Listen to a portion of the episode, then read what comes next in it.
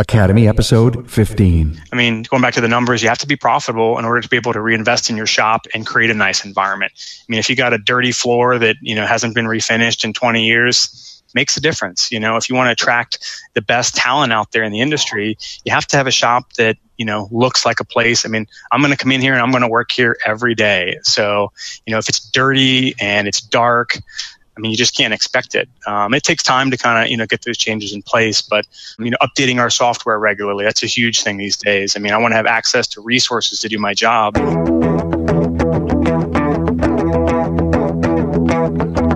Welcome, automotive aftermarketers, to a Remarkable Results Radio Town Hall Academy. Listen to learn just one thing from today's episode on your journey to remarkable results.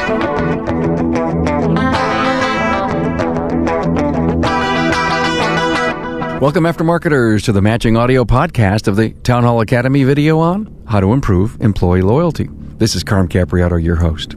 You know, each week we discuss a single topic with a panel of your peers and broadcast live every Friday at 12 noon Eastern on my webinar platform and on Facebook.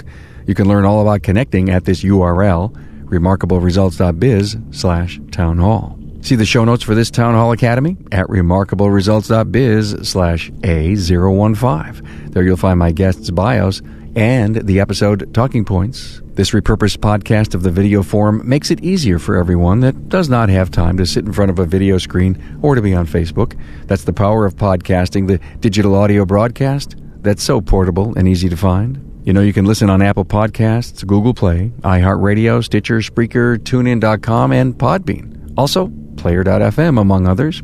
It's always great when you subscribe to any of these services, and if you have my free iOS or Android app, you'll find the Academy episodes there also. Your colleagues bring these great insights in each episode. See, it is your peers who put on this tutoring and share their ideas, best practices, and passion on what works for them and where they've had their own successes and challenges. Mostly, we're here to spread wisdom and experience for the entire automotive aftermarket. Now, here's a cool idea. Schedule a lunch and learn with your team. Listen or watch the Academy episode together. Now, let me introduce my guests Ryan Clow, owner of Dubworks in Cincinnati, Ohio, who also consults on systems and processes and teaches business management classes. Also, Dwayne Myers, partner in Dynamic Automotive, a four location automotive group in Frederick County, Maryland. Dwayne was honored in 2017 as one of 17 world class technicians from AutoCare and ASE. And Jude Larson. Jude is the president, owner, and lead consultant for JML Real Solutions. He is a frequent speaker and trainer at industry events. Jude is also a shop owner and has been a highly successful service advisor. Now, here we go with the Town Hall Academy How to Improve Employee Loyalty. Hey, welcome everyone on Facebook and to the Remarkable Results Radio Podcast Network, and of course, another Town Hall webinar. Uh, we do it every Friday at noon. Glad to have you all here. And uh, wow, what a great panel that I have, and we're here to discuss how to improve employee loyalty. Ryan, I'm going to give you the first question. Why is it important to have meaning in work? And I think the meaning ends up building loyal people, does it? You know, being the person that does the human resources, you know, I interview a lot of people. And so I get to kind of hear, uh, you know, what they say about the other places that they work. Um, I mean, I think this is true across the board. People want meaning in their work. I mean, there's discussions on the, you know, uh, Generation Y um, and wanting to make an impact in the world. And it's not just about the money. I mean, I, I, don't think anybody would disagree that you know we're looking for some meaning. I think more in the automotive industry, traditionally, it hasn't really been discussed as much. I mean, historically, I mean, it was just guys that liked working on cars. Um, and if you love working with your hands, that's how I got started. I mean, that's a great you know fulfilling a need. And you know that may be enough for some people although my experience you know has shown that eh, you know these days a little bit more uh, people want to be part of something greater part of something that's improving doesn't seem static. Uh, i think the industry you know, 20 years ago was a lot more static than it is now and or at least there's the opportunity for change. So if a person has the the choice of you know working for a company that's I don't want to say old school, but maybe more static or a more modern company. It's with the times. It's it's inviting in technology, uh, and it seems to be changing.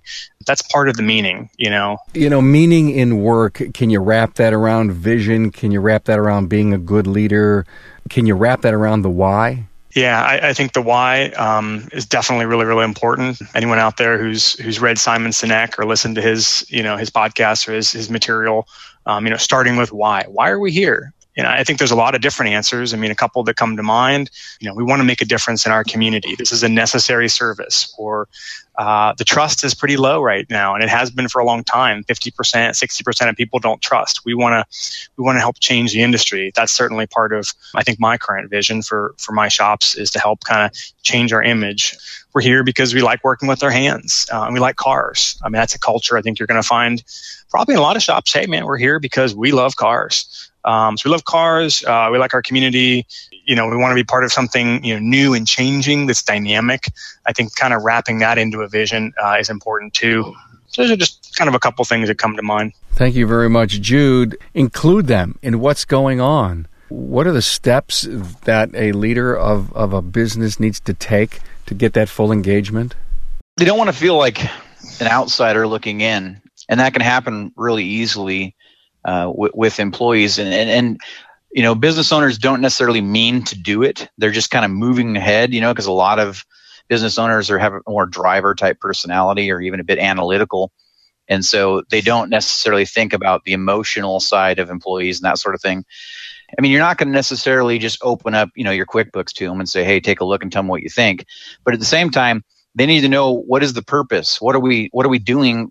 What is the business doing? Because most employees just assume that all businesses are making tons of money all the time and uh, you know the bosses are just kind of taking advantage of them or that kind of thing you know they can get that kind of a mindset. So if you show them you know a, a, view or a vision of what the business needs to do financially and then of course what that would mean to them if the business and when the business does that financially um, you can get a lot of benefit out of that. So you sh- are you sharing numbers every uh, day or every week? Yeah, in my business, we share numbers every day. We look at numbers every single day, um, and and we do the same thing in, in many of my clients. They they will actually report what happened yesterday and do an overall, you know, where we are month to date, where we are for the week, where we are for the day, so that they have a really clear idea of what we've done and what we still need to do to where we're going to go. So the numbers. Here's a number and we did X yesterday. Is there a KPI or is there a measurement that the team knows where they need to be? And then if they're not there, is there something the team knows on how to overcome or how to fix? Oh, absolutely. We use a lot of we do projecting because if if you know by day 1, 2 or 3 of the month, you can already project out what your month is looking like depending on what's happening. And if they know that at the beginning of the month, there's something you can do about it. If you're the last two or three days of the month, it's a bit too late to try to, you know, correct if we've gone down a, a, a wrong path. So yeah, so they're going to look at, you know, a, a, lot of the, the KPIs and, and they know the numbers. We, we go over them daily. They know what they're looking for. They know, you know, uh, billable hours is one of the things that we're going to look at every single day and know what did we do today? You know, what, what was, what was our potential to do? What did we actually do? Um, and what can we do tomorrow and you know and that's how we plan as we book in all of the stuff how you're going to know what needs to get done what's what can close what's going to close and you plan out your day you know it's almost like a uh, that old uh, 80s or 80s Tetris game, you know, where you're trying to put little pieces of the puzzle as they're moving into place. It kind of reminds me of that because we're constantly working at, you know, fitting as much in as we can wherever we can to get as much done as we can to help as many, you know, customers as we can. And, and uh, keep it all moving. Dwayne, do your people know what success means to the business uh, as far as, and go, let me go tag on to what you just said about numbers. Do they know that if today we did, you know, five thousand dollars, that was a successful day? Do, do they understand that? Yes, they do. They, they uh, everyone has the opportunity to see at least point of sale numbers. Uh, the management team uh, for each of the stores has the ability for the accounting numbers uh, and, and the KPIs and the benchmarks, and, and not only to make a, a, certain dollar value, making it the right way, you know, with the right margins and all, because you can definitely work hard and make no money. You know, they've learned since we've opened up the books that working hard doesn't equal money. Uh, working hard doesn't mean you worked hard. Uh, you need to work smart, and by uh, giving them that access, they're able to work intelligently, and and then they know when we are making money, And once we make money, they know we have more options, we have more growth, uh, we, we can do more in the business for everyone. Got it. Thank you so much. Now, I know, Dwayne, you're really big on employee development and education. Can you give us a synopsis as to why that is so important to improve loyalty? The more you develop your people, uh, the more you, the more benefit that goes to the business. Uh, by, by, by showing that you care, uh, in turn, they're, they're going to care about the customers more. You know, my focus is on, on my people. And I know if I take care of them, you know, we educate them, we train them, we teach them more. We, we t- uh, teach them the different ways of doing business to where we're more successful. Uh, they in turn take it and then they, they add their own uh, knowledge into it. It's amazing. You know, I only have so many ideas, but when you put a group of people around you and empower them, it's amazing where your business can go. And you're like, wow, I just didn't, that was right off my radar. And it seems so simple but it just took somebody else mentioning it to you. So if you open up, you, you get those opportunities to learn too. One of my favorite is quotes is none of us is as smart as all of us. God, do I love that quote. None of us is as smart as all of us. So, Ryan, talk to me about creating the right the right work environment that improves loyalty. You know, it might be easier to say like I visit a lot of shops and it kind of helps paint a picture of kind of what's out there. I mean, obviously, the environment includes the physical environment, includes the people. I'll talk briefly about the physical environment.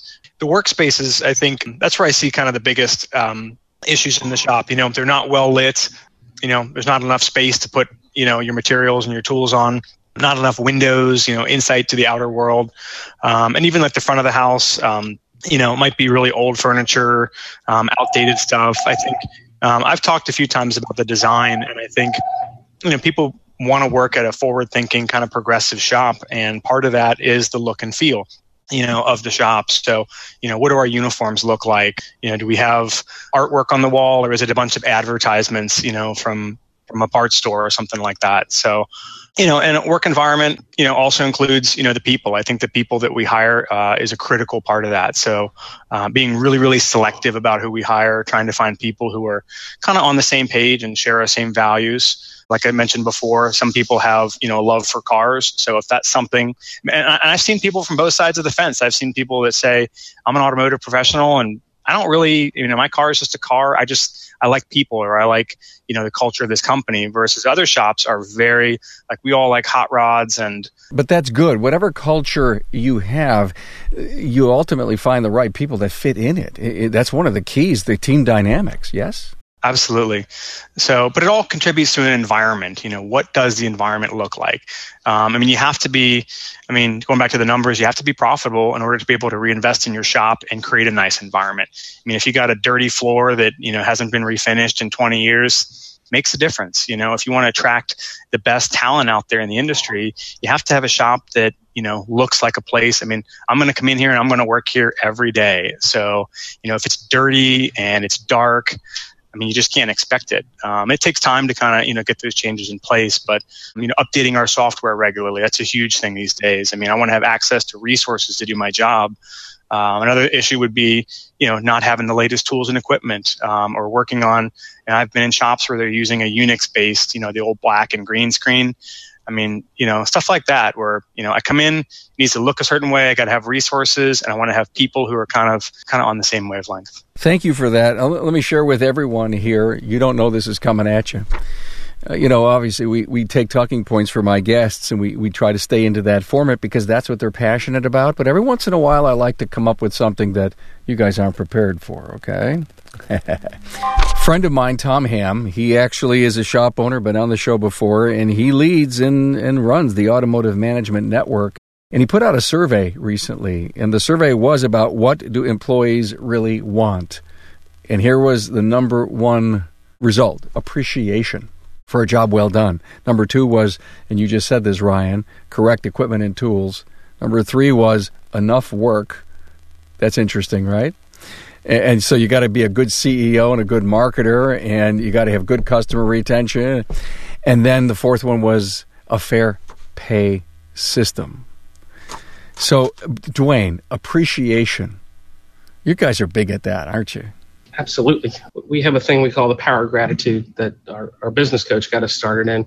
You know, we always for years focused on the customer. You know, take care of the customer, take care of the customer. Uh, of course, that's important, but uh, now we're, we're also doing that with our team. Take care of your team members.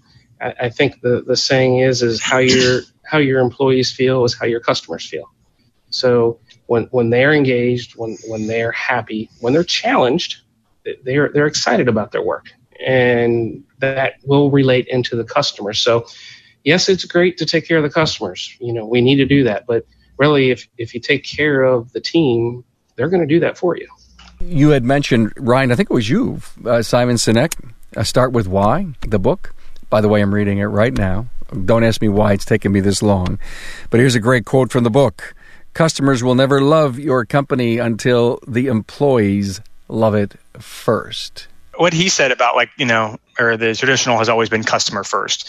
Um, and, you know, there's always a lot of talk about numbers. And I have found uh, through my own experience that sometimes when you get talking about the numbers, you get talk about the customers, really all three are important. Uh, at the Institute, we talk about the three legged stool where you've got you know, the customers and the staff and the business, and all of them are important. But in a way, the staff you know has to be a priority. I would put the staff above the customers, not to be insensitive, but a customer is a little easier to replace than a staff member. So, I mean, obviously, customers are important. I'm not saying they're not, uh, but I, I, would agree with Simon that if you if the staff comes first, you know, that will make its way out to the customers. This is an open question for everyone. Why is this a difficult thing today? Traditionally a lot of industries not just the automotive have kind of a backwards thinking and they're thinking that what's making them alive or survive is the customer. And there's been a lot of even sales training for several decades that talks to that that says you know you've got to you know the customer the customer the customer. That's where you know they write our paycheck they blah blah blah. And when you do that you kind of it's like you're you're uh, leapfrogging over your employees who the whole point of you having them was so that they could take care of the customers in an extraordinary way, and then everybody wins. So when you just focus on the customer and you don't focus on the employee, you can miss the employee and only hit the customer. But if you focus on the employee, you're never going to miss the customer. You're always going to hit the customer if you focus on the employee because that's what they're there for. That's why you brought them on. Okay, so I'm I'm uh, I'm getting emails. I'm subscribing to authors, and, and I and I want to be a great leader. And I continue to see all these great quotes from these wonderful authors and leaders, and, and I've just got a bunch of them here. Uh, from Jim Goodnight: Treat employees like they make a difference, and they will. It's so hard, it seems, to pull the trigger and to say that that's going to be my co- company culture. Any of you experience that culture shift, and and was it easy or hard to do? I'll jump in since I'm sort of new to the the shop owner part of all this, but I've worked with you know lots of different company cultures over the years. But you know we're definitely in that transition right now, raising up leaders. I mean my my team here right now is two rookie techs, and and by the way, rookie doesn't mean it's a bad thing. To, you you still got drafted into the NFL, right? Even if you're a rookie. So that, you're still a superstar. It's just you're a superstar in training. So two rookie tra- techs, one veteran tech, and two rookie advisors. And with that team, you know, we had a record breaking month uh, the first month out of the gate. So, you know, we have a lot of, of, of green material to work with. And you know, you can have some of that traditional thing where, you know, uh, you know, there's the razzing of the, the new employee or the new technician, that kind of thing. And, and we just, we don't tolerate that, you know, so you've got to get in there and, and work with each person individually, work with them as a team. Um, right now, we're actually going over the book together on our, you know, Friday lunches. We're going over the book, um, Extreme Ownership you you find stuff like that to help shift that culture to where everybody speaks the same language. They're they're all heading in the same direction. They know how to communicate with each other. That has a lot to do with you know training on different personalities because they'll come in and think wow this person's really gruff or they're really this or they're really that. And it's like well your personality's this their personality's that. You know what if you meet in the middle? You know there's a lot of different programs you can use to go through that kind of a process and to shift that culture to a place where it's um, it's a really good thing. And once you get it there, it's incredibly powerful. I mean, it just it just takes on a life of its own, and it'll just keep going in a positive direction as long as you feed it right, you know, indefinitely. Dwayne, share with us that culture that you guys have built there, and and and why it's just so important to the customer. We were, I won't, I don't want to say forced into to readdressing how we treat our people, but well, as we grew, you know, there was three partners, but as we grew, You know, when we when we built and opened our third store, it was a very large store. It, almost tripled our our amount of our employees. Um, we tried it first to where we, you know, each owner was at a location, but as we got bigger, sales got more. There was more of a disconnect between the the, the feeling of the community based shop to just a business based shop. So we had to change our culture and how we treated our people, and by putting more emphasis on them and training them and empowering them, they started to take ownership. So that that feeling of a community shop came back, and we feel that we we need that to keep growing because we want to grow. We want more stores, but we want to still stay who we are. We want to stay that community shop where when you walk into the grocery store, you know you see people you know, you see customers, you want to go talk to them. You, you don't want to hide because you know they had a bad experience at your store because it was all business. We, don't want it all business. We want it personal. We want that relationship, and we couldn't do that with when it was just uh, an employee mentality. It had to be more of a team atmosphere where they were working together. Thank you, Ryan. Take me to the day that you were working on your employee first strategy, if you will, to to to make that this biggest part of your culture, and it clicked, and you and you saw it blossom. I would kind of. Um lean back toward the human resources side of it, I think one of the one of the key roles that an owner or the hiring agent takes is choosing the team. And uh, I like what Jude said about you know rookie doesn't need need to be someone who's any less of the team. Like I would take a rookie any day with the right attitude and the right personality. That's hard to it's hard to change that. It really is. So I think I've been really fortunate to, to, have gotten some really, really great people that we were able to, to kind of work with. Uh, but I think when you have people with the right personality, um, and there's no, there's no other opportunity other than like day one to get people on. Like one of the challenges, and I'm sure you guys have seen it too, when the shop grows and changes, not everybody wants to go along with that change, and that's tough. And we've we've had some people, we've tried to make it work, and most of the time it does, but sometimes they need to move on, and that's a good thing. It really is. If the shop changed and it's not what you signed up for anymore, that's fair. Let's let's get you at a place where you want to be, and let's get somebody else in here that kind of wants to be part, you know, of what we're doing. Um, so, so yeah, the, the people is huge, and I think um, a turning point since you asked Carm would be when we first started having shop meetings. I think I heard Dwayne say on Friday, you know, we were reading a book or something. Uh, we meet Monday at lunch. Everybody's welcome. It's not mandatory, but most people end up coming and we talk about the week before and the performance. And yeah, we bring up the numbers, but I try to ask first, how did last week feel? How was it for you guys? I try to make that the first question how was last week? How did you guys, you know, how'd you guys do? Um, and if they're feeling great, you know, chances are everything else went well. And yeah, there's weeks where, you know, the numbers were good, but man, it was really stressful. So we talk about how we can change that. So, so I think empowerment is probably another, um, you know, concept that kind of comes into play to make people feel, you know, part of the team. Are they empowered? Do they have the resources to do their job? Are they empowered to take action? Um, do we feel more like we call it the crew? You know, where King Arthur, Knights of the Round Table. Ideally, it's a, it's a team and, and, less of a hierarchy. I mean, does there need to be a chain of command? Yes. Uh, certain people have to have ultimate responsibility, but ideally speaking, you know, we come in, everybody has a say in it, and they feel empowered. Um, and we always give you know appreciation. You know, hey, really great job last week on that on that difficult car or, or that sale you made that was that was great. So yeah, we try to focus on the appreciation and, and give everybody a voice. Jude, how important is that extended family dynamic? It's it's huge. It's what it's all about. Um, we actually went uh, last Friday night and had the whole crew over at my business partner's house for the evening, and spent the evening around a bonfire and you know uh, grilling brats and and talking and you know just having a great time. And we were celebrating you know our, our first month as a, as this new organization out of the gate and, and just crushing it. You know because you've you've got to have those moments to build. And it was great because one of the the newer guys actually we I, I brought my projector we we put a, a, movie up on the garage door and had a big you know huge uh, movie after we had you know done some other stuff and one of them it, it really blessed me he stayed the whole time he's the newest guy and he stayed till it was like after midnight that we're you know watching the finishing watching this movie together and stuff. And it was just great to be able to kind of bring that family atmosphere together. One other thing that i thought of actually I didn't put on my, my list but i thought of that is related to family is disciplining. I have teenagers and so i know i've experienced some disciplining stuff in my life. It's a really big deal when you have an employee, especially when you're dealing with um, a lot of rookies on the team at, at the same time. When somebody makes a significant blunder, and it's going to happen. I mean, we all, even veteran people, make significant blunders from time to time. And so, what do you do with that? You know, if you go if you go sideways on them, and you, know, because you're you're looking at the bottom line, you're realizing what that impact's going to be, and and you you know freak out on them, whatever. That is um, super anti-conducive to what we're trying to do and it can take a significant amount of time to recover from that.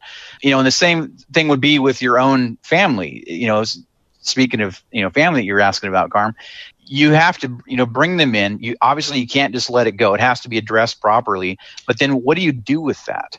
And if you handle it in the right way, um, I mean, you want to talk about loyalty because you know there's times when somebody makes a big enough mistake or they've made um, enough of them per se that they're thinking this is it. I'm gone you know, there's no way I'm going to recover from this one. And and if you're in the right position and they're the right person and it you know makes sense and and you can meet that with some grace of you know yeah that was a that was a big mistake and um, we're going to work with you we're going to we're going to use it as a learning experience um, you know and for me when something goes wrong i see that as an opportunity that's like a check engine light coming on it's telling me that one of my systems isn't working right uh, it could be the, the greatest single piece of learning uh, curve that anyone ever had because you gave someone a second shot. Yeah, and, and they won't forget it. Yeah. They won't forget it. That's absolutely building loyalty. Uh, Dwayne, you have some opinions on making mistakes. H- how do you handle them? Uh, actually, I, I, look at a mistake as an opportunity to learn. I, I really only have one rule, you know, accept ownership of the mistake you made. If you've done that, then we can do we can learn from it. And then it's worthwhile. You know if you've cost 10 bucks $100 $1000 as long as you accept that responsibility and we're able to do something with it and learn and grow together then i then i can write it off as education. Uh, i'm willing to put investment. that right right exactly. Put it right on on there. And i know uh, you know just like Jude said they're, they're going to remember that and they're going to learn and the biggest thing is if if you're too hard on people for making a mistake, they're not going to try. Uh, they're not going to make a choice. You know, that's the biggest thing I always tell people, and something that was taught to me very young. Make a choice. If you don't make any choice, you're wrong 100% of the time. if you make a choice, you have a chance to be right. And, and, you know, really, I just tell them, you know, have a reason for making it, you know, and if you're on way out in outer field, you know, fine, we'll talk about it and we'll learn, but I know you did it for a reason. And, and uh, so I'm, they're expected. I expect everyone to make mistakes, and then uh, the general culture is, you know, just accept the fact you made it, and then from there, we're all going to learn something. You guys are just uh, meshing so well together. The right compensation, uh, guys. How important is that for loyalty?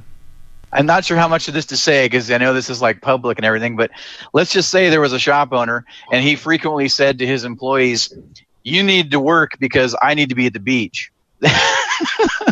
that's not the best motivational tool you can have. In fact, you might even build some resentment there.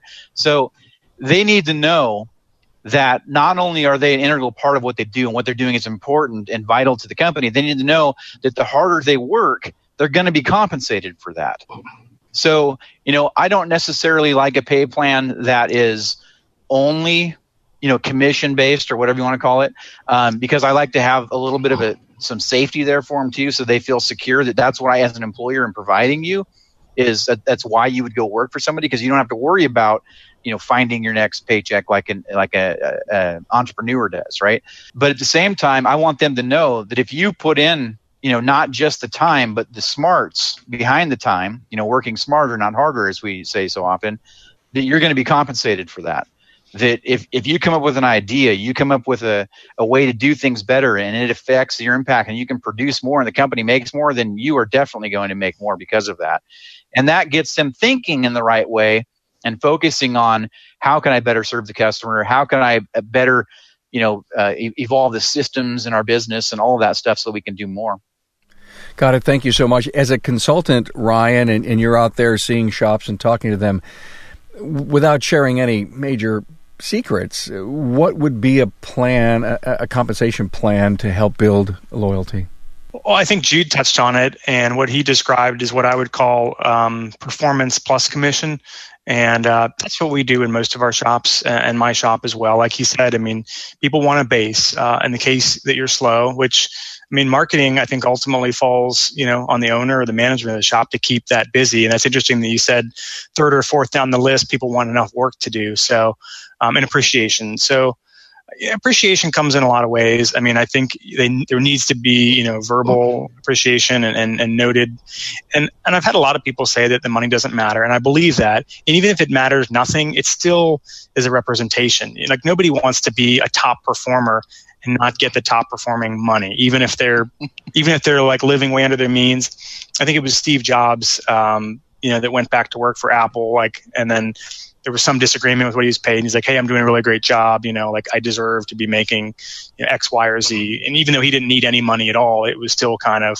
I think I got that story right. But um, so yeah, I mean, you know, a sense of appreciation. I'm coming in here. I'm doing, you know, what it is that I enjoy. I want to be appreciated. But yeah, the compensation. Um, and, and, I do think that our industry is a little bit low on the compensation. I mean, I think in Cincinnati in the Midwest, the average technician salary is barely forty thousand um, dollars. You know, so for the kind of work that we're doing, you know, where you have to be very physically strong, like a lot of other jobs, but also you have to be on top of it mentally with all the technology. It's just not enough. So, I think the the shops who are going to be on the leading edge, um, the compensations, you know, it's got to be a lot more than that, and you know, we need to charge, we need to charge. And that's why we go back and we focus on the numbers. And some people don't understand, like, why are we talking about the numbers all the time? Because, like, as all you business owners know, like, there's a million places that all those dollars go. So you got to kind of track it. Obviously, if you're making a great, strong double digit net profit, that gives you the strength to pay the technicians. That increases loyalty. It's a sustainable competitive advantage if you can have stability in the team and they're so committed to their continuous education and improve, you know, buying their own tools or, or, or, working with you on that weekly basis on your strategic plan, on, on everything you do, uh, and your focus on the customer, your focus on quality of work. What's what's wrong with that picture? And I know we may be going off on a slight tangent, but it still has to do with, you know, if you if you if you have the right pay program, you have you build loyalty is there pushback when you try to design and lay up these plans? Sometimes, um, if they don't fully understand it, obviously they'll they'll go, huh? Or if they think it's unrealistic, you know, a lot of times as a consultant, and, and even right now as a as a new shop owner, that you know, we're there's transition going on. And so, um, you know, I'm thinking of one client I've been working with now for uh, almost two years, and we were doing a lot of transition in their business, and we still are. And so we had um, bonus programs put together that we were ready to launch to everyone. And unfortunately, uh, there was a, a, a, bit of a tragedy that happened inside the business, and that shifted things significantly. And so we had to, on the fly, like quickly come up with another program so that we could restructure things. And then we're, we're just now getting on the other side of that to where we'll be able to implement um, these programs together. So you can certainly get pushback um, from individuals um, from a situation. I mean, the business can, alone can give you pushback even as its own entity, um, but definitely you can get pushback from employees. And usually, though, that's because they don't understand it. They don't see that it can actually realistically happen. Because sometimes your you know your goal is to stretch them. Like you know, they're doing they're doing this, but you know they could be doing this so what's it going to take to get them there? And this is the motivational thing. So there, a little bit of them might go, well, wait a minute, I can't see that right now, especially if you're, you know, a big thinker or visionary person, you know, like I've been accused of being. Um, you, you, have these big, you know, things, and they're you're kind of spooking them. They're like, "Hey, man, I, I'm just fixing cars. What are you talking about? That's crazy talk." You know, and it's like, no, no, that's where we're going. That's where we're going. So you have, you know, so if you go too much too fast, it can, and then that that even can happen when you're consulting with somebody. Sometimes when I go in, and you're looking at you know what a business can do potentially and you show them the full potential and they're like way over here somewhere it freaks them out. They're like what are you talking about? That's not even on planet earth you know? Um, so you can get pushed back you know from that regard too when you're trying to go to an owner and say hey there's a lot more money you could be making doing this and all of your staff and you know everybody involved. Compensation and plans dwayne uh, what do you got going there without getting specific for us? Are you believe in that? Well actually i believe what both Ryan and Jude were saying, you know, you, you need to pay good money for good talent. There, there's no doubt. But I also believe uh, that there's small things you can do on top of that that really make the difference, that make it special.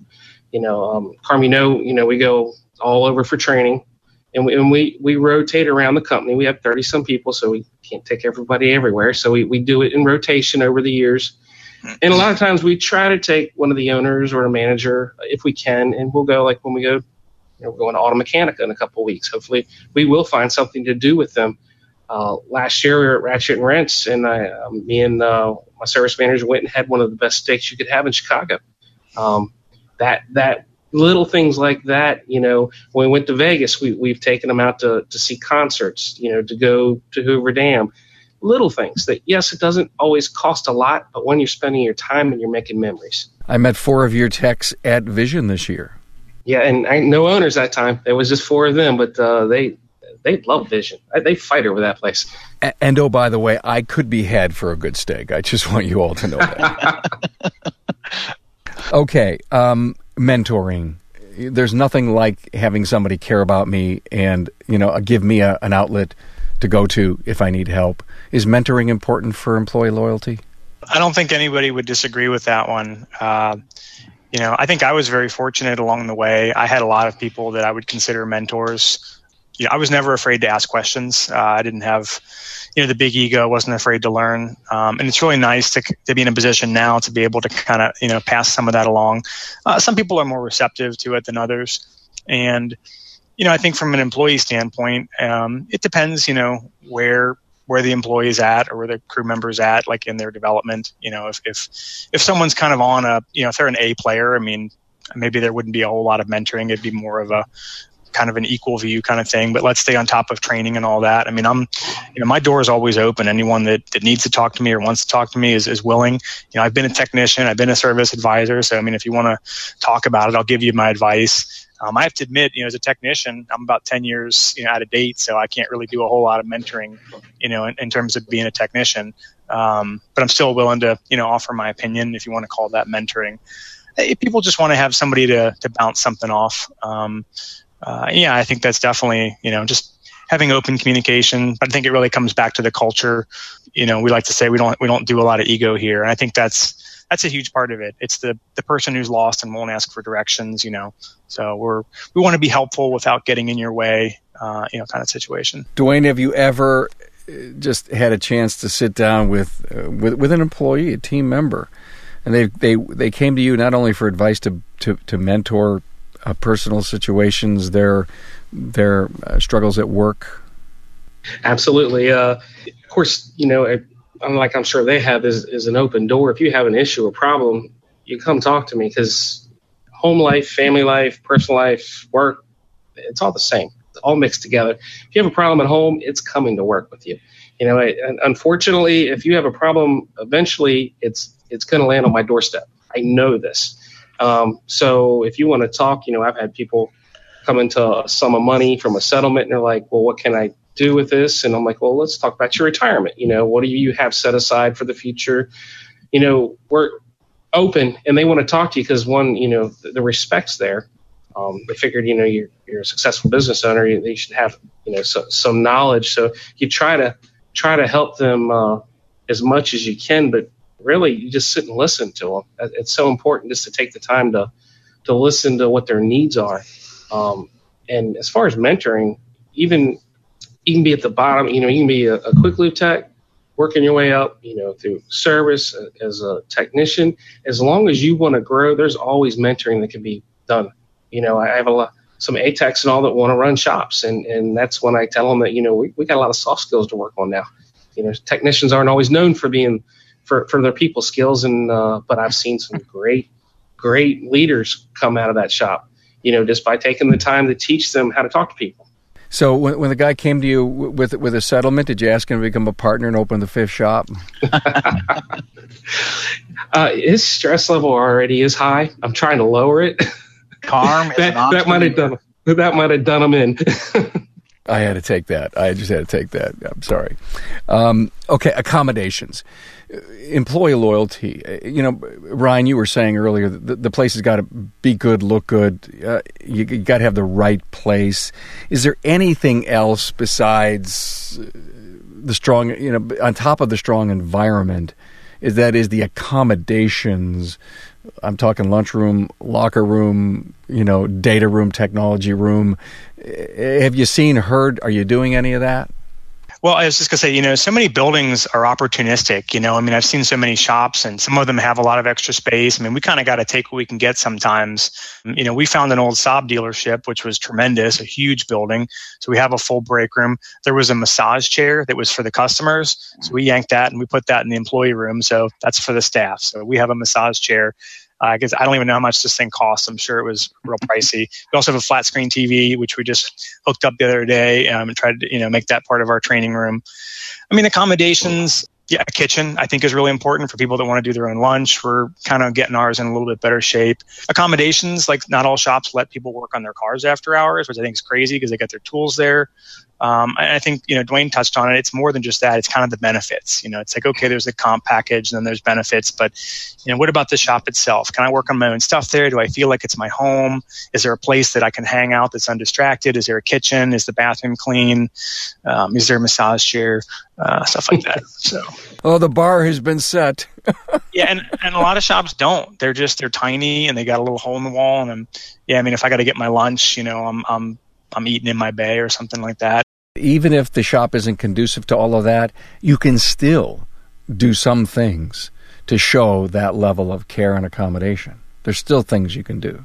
If everything else is perfect, there'll always be something missing. I mean, you can pull out a you know a fold up table. We have a little table with an umbrella. We brought it inside in the winter, and it's like we were sitting at this like like tiki table with an umbrella inside. It was kind of fun. Whatever. Um, it can be creative. Yeah. Oh, by the way, you just mentioned it. Have fun. Is that a good part of the culture, uh, Jude? It better be. Um, you know, connecting, having fun with what you were just talking about. One of the things I like to do is create what I call it an employee lounge. The ones that I like, uh, and I've helped design a few for clients and things, is it's it's almost like going into a Starbucks, and it's right inside your building. It's one one of the offices. I'm here working on that right now. Actually, we had two offices. I put all the this stuff is, is in one office, so next door is opened up now and we're building the employee lounge. It's a place, you know, you put couches in there, you put some of the high, you know, chairs with the stools and that kind of thing, um, you know, lunch stuff, flat screen. We can use it for training as well, but it's um, it's somewhere where they can have fun and they can actually relax. I mean, I'm I'm uh, they don't know this yet, but I'm this close to bringing in the foosball table um, and putting it over there, you know, so we can have a good time. And and I, the massage chair, though, that one I had not thought of, I will admit, and I am all over that. That is a brilliant idea just for me. Oh. I didn't buy it; it was already here. Um, uh, I'll buy one. But, I don't care. Those yeah, things yeah. are awesome. Yeah, um, yeah. We um, on the game idea, um, our guys, we I paid for a basketball hoop, and they put it up on nice. the outside. So that's a pretty easy one if you got a backside of the building. And yeah. guys like to play basketball. Um, in the Midwest, we have a game called cornhole. I don't know if you guys know what that is. You throw the bags. um, in the winter, we'll set that up inside the shop, although it hasn't been used in a while, but it's there. Um, so yeah, just adding to the. the we just had we just had a cornhole event the other week. I have no idea what you're talking about right now. You'll yep. Google it. You'll be fine. Yeah, Google okay. it. You'll get it, and you go buy it, and you guys will start throwing the bags around. Who, who was it that mentioned Starbucks? Oh, it was you, Jude. Um, I remember knowing that Starbucks, I believe they call themselves the third place. They want to be the third place in your world. Home, work, Starbucks because they've they've brought the environment of Starbucks to the point where you just feel so good being there. There's, I guess they, they figured out the right colors and, and you know the, the the atmosphere to make it work. So that that's that's a cool concept. Cool concept of of having a Starbucks style meeting place or lounge. And it really works because the the first client that I ever did that with actually had uh, we call it the war room. It's the, the, the great big meeting room where all the owners would sit and we'd strategize everything. And that sort of got adopted as as the lunchroom. And I was saying, guys, listen, you can't. This is it's too mixed. I mean, you got guys in here eating cheeseburgers, and we're trying to strategize, you know, taking over planet Earth at the same time. So we we had to we separated that out. But what we didn't want them to feel was you get the plain white room, you're not important enough. So the employee lounge is actually nicer now of a place to go hang out than the uh, owner's, owner's room was. So it, it's extraordinary in there. I love it. One of the walkaways that I have that I wrote down was that we need to do another show because there's something we really didn't cover. And I think if I ask you this question, it'll go on for 20 minutes, and that is hiring for team dynamics. That's a subject that we should really get into in a single show instead of asking it now. And I'm more than happy if you all come back, say in you know four or five or six weeks, and we'll split this thing up and, and we'll do that. So let me let me just throw that up as an offer. But my final question to you all in creating good team dynamics is have you shared and, and Jude you I think mentioned this earlier any books that you have asked your people to read that you've read together that are part of your book club that help build great team dynamics? That's the one we're currently doing. Um, other ones that we do frequently is um, Leadership and Self Deception. That's an incredibly powerful book. Emotional Intelligence 2.0 that's a great book. It has an assessment that, that you know you can get it on like audio format for like eight bucks on Amazon or something ridiculous. If you go buy the assessment, it's forty dollars online, but if you, you get a free assessment with the eight dollar audio version, so there you go. But we've gone through that um, with uh, you know one one of my clients, eh, and we do it, it twice a month. We have a lunch meeting and. Um, and we go through this section. It's a big book. It's robust. There's a lot of information. It's incredibly helpful. I mean, I'm I'm getting to see um, you know people transforming uh, and, the, and the cool thing is like you mentioned before when you help somebody at work you're not just helping them work you're helping them at home at the same time because they don't just learn this stuff and only apply it at work and then go home and still be you know a mess they learn and they grow and they go home and they come back and they share with me hey guess what happened to me last week we talked about this and i went home and this happened and and and now it's got to the point where they love sharing they love bringing up you know the the, the the things that they're seeing in life that are changing and shifting. And so that's a another key one. How about uh, you, Ryan or Dwayne? You guys got any hot ones? The two standard ones that, that come to mind that I recommend for clients uh, would be uh, Dale Carnegie's How to Win Friends and Influence People. It's a classic. Um, personal life, work life. I mean, if there was one skill in life to master psychology, I mean, we're working with people. The, the, more you understand people, you can relate to them. I think it just benefits everybody. Um, and then the seven habits of highly effective people, um, whether you're a technician or an advisor or an owner, time management's key and, and being yeah. able to like, you know, manage your time. So uh, there's so many, it's hard to only pick a couple, but, uh, those, those two are my, my top standouts and uh, how to win friends, and influence people that, that uh, Ryan just said. I, I'm a I coach uh, Dale Carnegie. You know, I'm not the teacher, but I'm one of the coaches. Done it for a while, and I've I've been rotating my people through through the classes because it just it's so mind broadening. And that book is you can read that once a year and not get any and, and not be a waste of time. Uh, the other one right now, my business coach Mark Luderman has uh, Abe's Final Masterpiece, which is a lot about uh, development, personal development, and about uh, uh, development as far as uh, building relationships and with customers and all. And that's that's been a good read that I've recommended for my guys. Thank you guys so much. What a what an enlightening uh, town hall webinar. I, I, learned a lot, and I believe so have so will our uh, our industry as they you know continue to, to watch this over the weekend on Facebook Live and and on uh, on my YouTube channel, remarkableresults.biz slash learning. Thank you so much to Jude Larson, to Dwayne uh, Myers, and Ryan Clough. I so appreciate all your great wisdom. Thanks, guys. Thank you, Thanks, Carm. Thank you. Thanks, Jude. Thanks, Dwayne. Thanks for being on board to listen and learn from the premier automotive aftermarket podcast. Until next time,